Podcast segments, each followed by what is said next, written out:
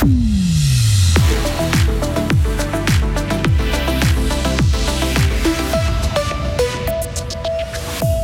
La Saint-Nicolas reprend ses droits à Fribourg, la foule au rendez-vous et plus de 41 000 personnes pour le salon Goût et Terroir à Bulle. Comment limiter la consommation énergétique des machines industrielles? Une start-up fribourgeoise s'y intéresse. Et puis le soleil va remplacer les nuages ces prochaines heures maximum 6 degrés. Lundi 5 décembre 2022. Bonjour Sarah Camporini. Bonjour Mike, bonjour à toutes et à tous.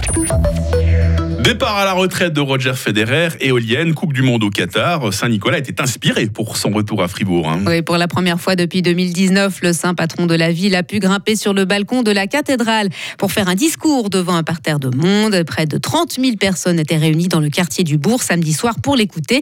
Mais la fête a commencé déjà quelques heures avant. Les rues de Fribourg étaient bondées ce samedi, dès le début de la journée, avec le marché des artisans dans la cour du collège Saint-Michel, ou alors le marché dans le quartier du Bourg.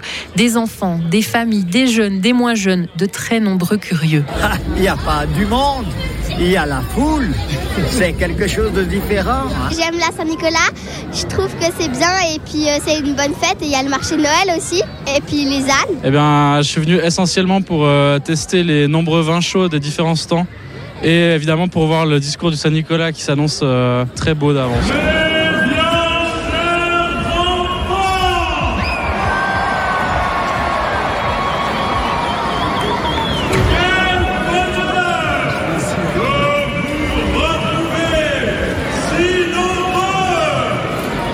Une foule formée de près de 30 000 personnes. Comme en 2019, la dernière fois où l'évêque de Myre s'est adressé à la population fribourgeoise depuis le balcon de la cathédrale. Puisqu'après ça, le Covid est passé par là. Un sujet signé Lauriane Schott et précisons encore qu'à l'occasion de la Saint-Nicolas, les transports publics étaient gratuits dans les zones 10 et 11. Et à Bulle, autre manifestation qui a rassemblé la foule. hein. Oui, le salon Goût et Terroir a en effet réuni plus de 41 000 personnes en 5 jours, une fréquentation en légère hausse par rapport à l'année passée, un bilan qui satisfait les organisateurs qui ont déjà annoncé la tenue de la prochaine édition du 1er au 5 novembre 2023. Économiser de l'énergie dans la chaîne de production. C'est ce qu'a cherché à faire Moran Construction basée à Enel, entreprise spécialisée en construction métallique qui utilise beaucoup de machines très énergivores. Elle a fait appel à une start-up fribourgeoise appelée E2PME euh, pour l'aider à faire des économies d'énergie. On écoute son directeur financier Pierre Castella. Les premiers résultats qu'on vient de- de- d'analyser sont assez intéressants et sont assez aussi. euh, ouais, on est assez étonné finalement de, de se rendre compte de la consommation d'énergie euh, dans les périodes où on, on utilise, à notre avis, pas la machine. Donc c'est ça qui est intéressant. Et ça, ça serait la démarche suivante. Là, on vient aussi de pas mal brainstormer sur, euh, sur la base de ce qu'on a constaté, qu'est-ce qu'on peut éventuellement faire Est-ce qu'on peut faire des améliorations? Est-ce qu'on peut changer notre manière de travailler? Donc là, on a élaboré quelques pistes. Et puis euh, finalement, le- l'objectif, c'est de pouvoir économiser de l'énergie sans euh, prétériter notre euh, manière de travailler. Des potentiels d'économie allant de 40 à 60% peuvent être réalisés en éteignant par exemple les machines le week-end ou la nuit.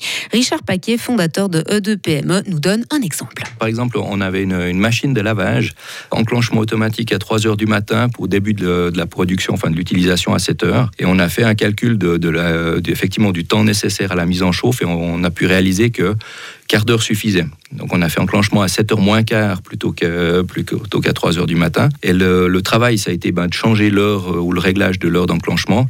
Et le gain, c'était 30 000 kWh par année, donc ça représente à peu près 10 ménages suisses. Les machines sont monitorées durant deux à trois semaines avant de tirer les premières conclusions chiffrées dans notre éclairage de 7h30. On reparlera plus en détail de l'action de cette PME et d'économie d'énergie. Il avait tué sa petite amie il y a trois ans, presque jour pour jour, au bord du lac à Yverdon-les-Bains. Le procès de ce jeune Afghan s'ouvre ce lundi devant le tribunal criminel de l'arrondissement de la Broye et du Nord Vaudois.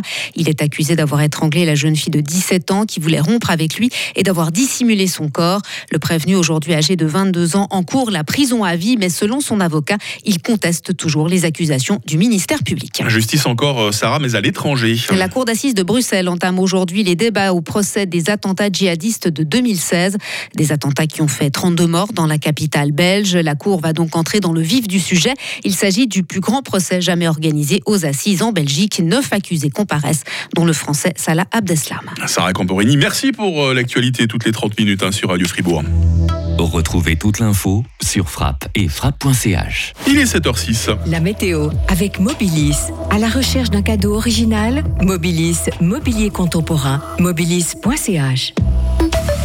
Vous ne pouvez pas les voir vu qu'il fait encore nuit, mais euh, la journée débute en- sous de gros nuages. hein. Des pluies sont encore possibles en montagne. Et puis, nous allons passer un temps en partie ensoleillé, même assez ensoleillé du Valais au Léman. Il fait actuellement 2 degrés à Fribourg. 2 degrés, ça va être la température maximale à Charmey aussi. Euh, du stratus sur une bonne partie du plateau demain matin, limite supérieure vers 1000 mètres. Cette grisaille se montrera localement tenace. Température minimale moins 3, maximale 5 degrés.